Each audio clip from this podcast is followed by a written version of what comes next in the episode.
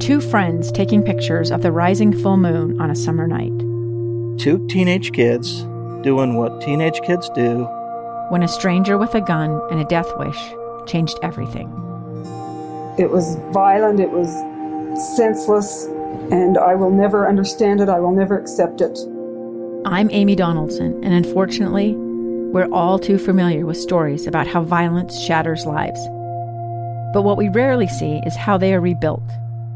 In a new podcast, The Letter, we relive tragedy, but only so we can hear the rest of the story the struggle to reclaim lives, the realities of grief, and the possibilities of forgiveness.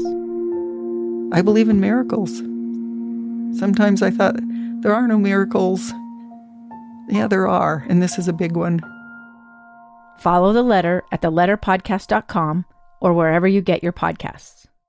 Welcome back to the program. It's Live Mike 206. I'm Lee Lonsberry. This is episode 16 of this program. And let me tell you, today's show is moving by quickly. Uh, a lot of exciting topics, a lot of important things to cover, uh, and that importance and those exciting things uh, continue into this segment. As you know, uh, Governor Gary Herbert let us all know not too long ago that he would not be seeking reelection. And uh, since then, we have over time had uh, this person and that announced that they will be running for governor. We've spoken to many of them, and I anticipate many more folks will make the announcement that they'd like to get into the race. Uh, but one such individual, a name that you know, uh, Jon Huntsman, has uh, announced that he'd like to be governor of this great state again. Uh, and we uh, welcome him in studio today. Sir, thank you for being here. Thank you, Lee. It's a great pleasure to be with you. Thanks for having me. Can I ask you a question? Uh, This is a housekeeping topic. I, you have a, a very storied background. Your resume is long. You have uh, earned a, a great number of titles. You've been governor. You've been ambassador. I, uh, I'm not sure what to call you. Well, I guess my favorite uh, title is Dad, uh, and I've had to work the hardest to earn that. You can ask my daughter standing right over there. All right. Uh, that that that's the one I like most. Um, but you know, I'm just plain old dumb Jon. All right, we'll, we'll- of we'll call day. you Jon. I'm not going to call you Dad, uh, but uh, but Jon is, is fine. And you have a great voice on radio. Is that all right? I, I love to listen to you. Yeah. Yeah, I used to listen to your old man, and he was great. yeah, He was great. Yeah, I worked for him for a number of years. That was great. I can remember uh, calling your people as as his producer. Yep. And so uh, you and I talking in this context. You you uh, go way back in this business. That's Yeah. great. Uh, well, let me ask you this. Uh, first and foremost, the, the, the biggest question. You have been governor of this state. You went away and served uh, your, your country across the world. You'd like to come back and be governor again. Why? for three three reasons, um, three words: uh, state, service, and future. I think those three words really summarize why we are in this race. Um, reflecting on uh, the responsibility of being governor, which is the greatest honor that we've ever had in, in our lives, um, you are mindful that the people of this state elect you and put you in office for one reason, and that is to look into the future, to look around the bend, and to anticipate risk to their well being. And you try to identify risk out there and mitigate that risk through good public policy. And you do it with the legislature, you do it with the executive branch, uh, you do it with civil society and private sector and gr- good old individuals throughout the state, which is the greatest state in America. So, yes, it was the greatest honor, although we've had other forms of service. I'd never expected that a president would ask me to serve uh, on the at the national level.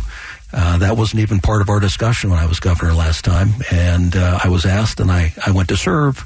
Some will criticize that. Mm, Some will say, "Well, he left." Well, I I did for a reason.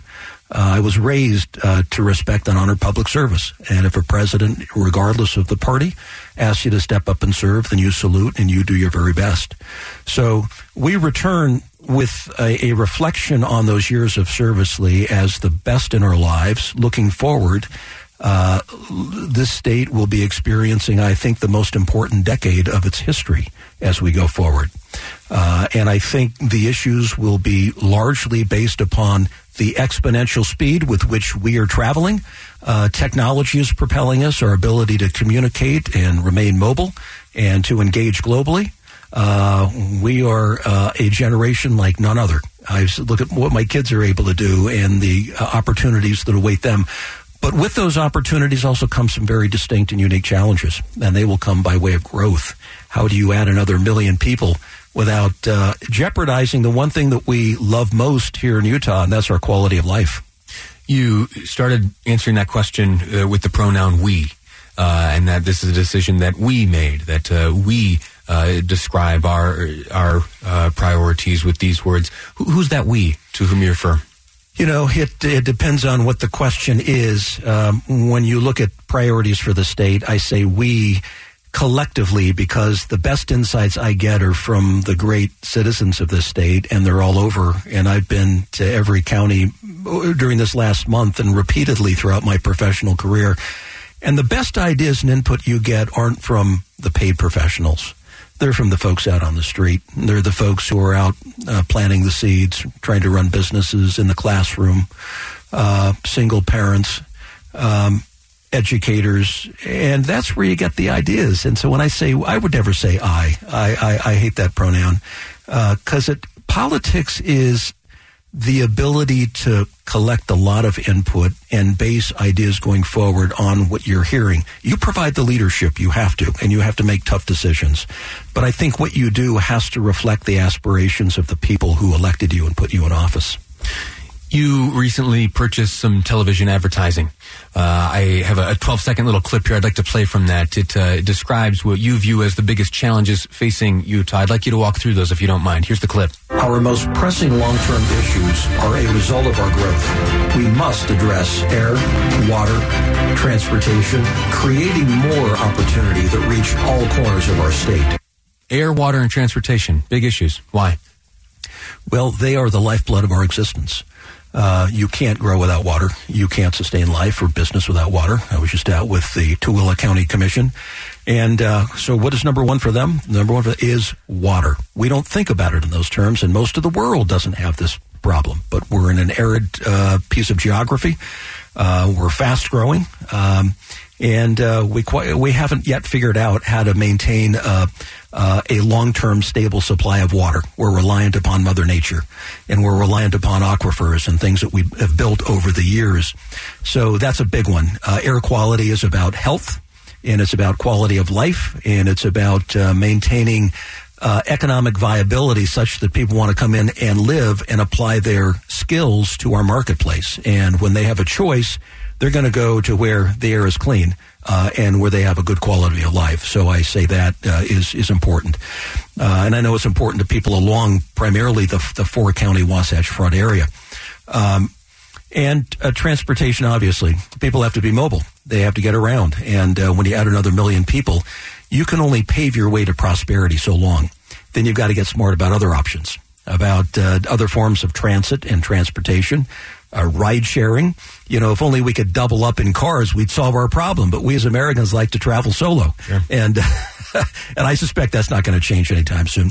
But people make decisions about where they live based upon traffic patterns and commute times. We have about a minute and a half left here. I want to ask you this last question. Uh, I've asked it of most all the candidates so far. Most have made it known uh, their position on tax reform and the recent uh, piece of legislation that went through the Utah legislature in special session. Where do you stand on all this? Well, I commend folks for giving it a try. I, I did it in 2007, 2008. Uh, sweeping reform, it took us two years. And if you recall, Lee, we got every vote in the legislature. It was unanimous, 100%. Right. We flattened the tax just under 5%. We double weighted business taxes. We got the sales tax off food almost in total. That's the part that I don't agree with. Uh, I think raising the sales tax on food uh, was not a good thing for the people of the state. I think food insecurity is a real issue uh, and one that is on the minds of a lot of people, and I would fight to have that taken back down. My only lament last time around was that we didn't get it to zero.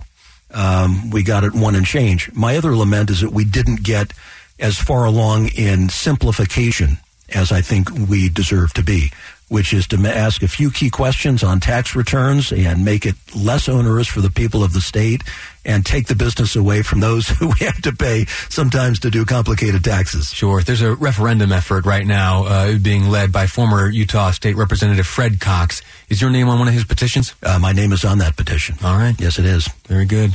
Uh, we've been speaking this segment to uh, to Jon. Uh, you thank, know him as, you, as a former governor of this great state. Uh, Jon Huntsman, also an ambassador in Singapore and China and Russia, and he'd like to be your governor again. he joins us here here in studio. I'm grateful to you for your time. Thank Thanks you, Lee. It's a great honor. Thank you. All right, let's speak again sometime soon. In our next segment, uh, you may have uh, heard this story out of Idaho. It's a heartbreaking one. It has twists and turns and uh, a lot of intrigue and sadness. Uh, KSL News Radio reporter Paul Nelson has been covering it throughout the morning. He will join us in the next segment. We're going to get the details out of Idaho. That's on the next segment here of Live Mike. I'm Lee Lonsberry, and this is KSL News Radio. Two years ago, Americans watched in horror as a crisis unfolded at the Kabul airport. There's desperation and anguish. More than 80,000 Afghans have since arrived in America, but this story is still unfolding. I'm Andrea Smardon. In my new podcast, Stranger Becomes Neighbor, we'll find out what happens to these new arrivals in our communities. Who would help our newest neighbors? Follow us at kslpodcast.com, Apple Podcasts, or anywhere else you listen.